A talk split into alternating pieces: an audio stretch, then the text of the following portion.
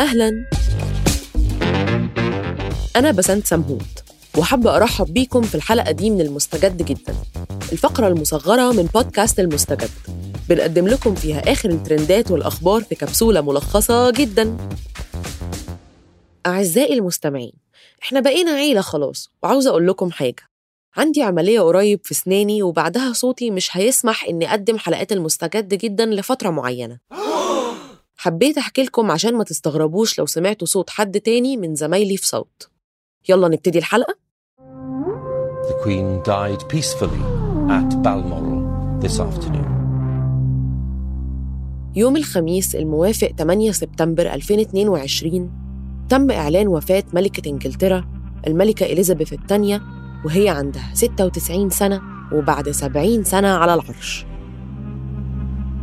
نزل الحزن على العالم بوفاة الملكة إليزابيث على المملكة المتحدة خصوصا وعلى العالم أجمع. كانت من القادة العظماء الذين نالوا حب الجميع. كأفريقي من تقاليدنا أن ندعم الأشخاص الذين لا نحبهم عندما يمرون بالمصاعب. هذه تعاليم الإنسانية لكن يجب الإشارة إلى أن إرث الملكة إليزابيث الثانية في العالم غير الغربي هو إرث الاستعمار والسرقة وجرائم الحرب والقتل. لا تنسوا جرائمها في الحرب العالمية الثانية والاستعمار البريطاني في أفريقيا وتقسيمها الإمبراطورية العثمانية وجرائم الهند وسرقتها للياقوتة الحمراء في التاج وتورطها في مقتل الأميرة ديانا وعدد لا يحصى من جرائم الحرب الاستعمارية والنهب باسم المؤسسات في كل العالم.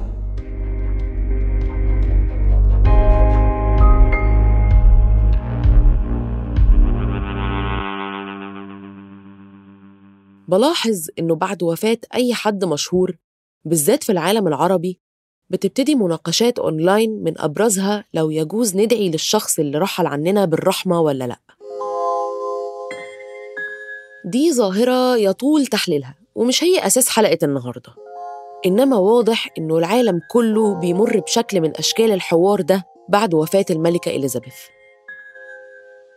الظروف والصدف سمحت إنه الملكة الراحلة تقدر تحقق حلم كل دكتاتور عربي وتفضل على العرش وفي السلطة لمدة 70 سنة.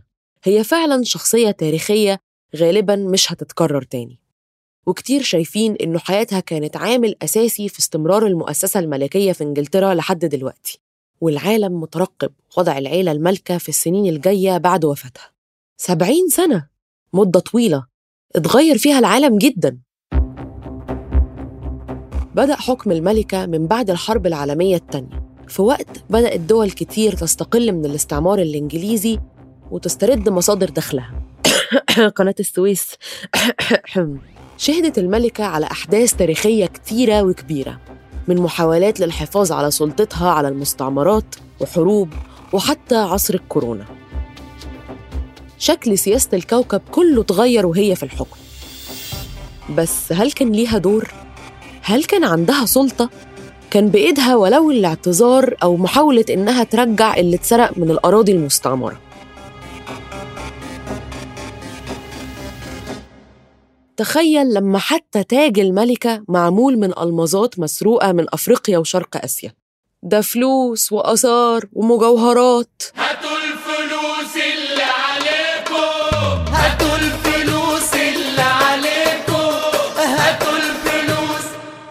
مش مطالب من شعوب ما شافتش أي خير من العيلة المالكة إنها تحزن على الملكة.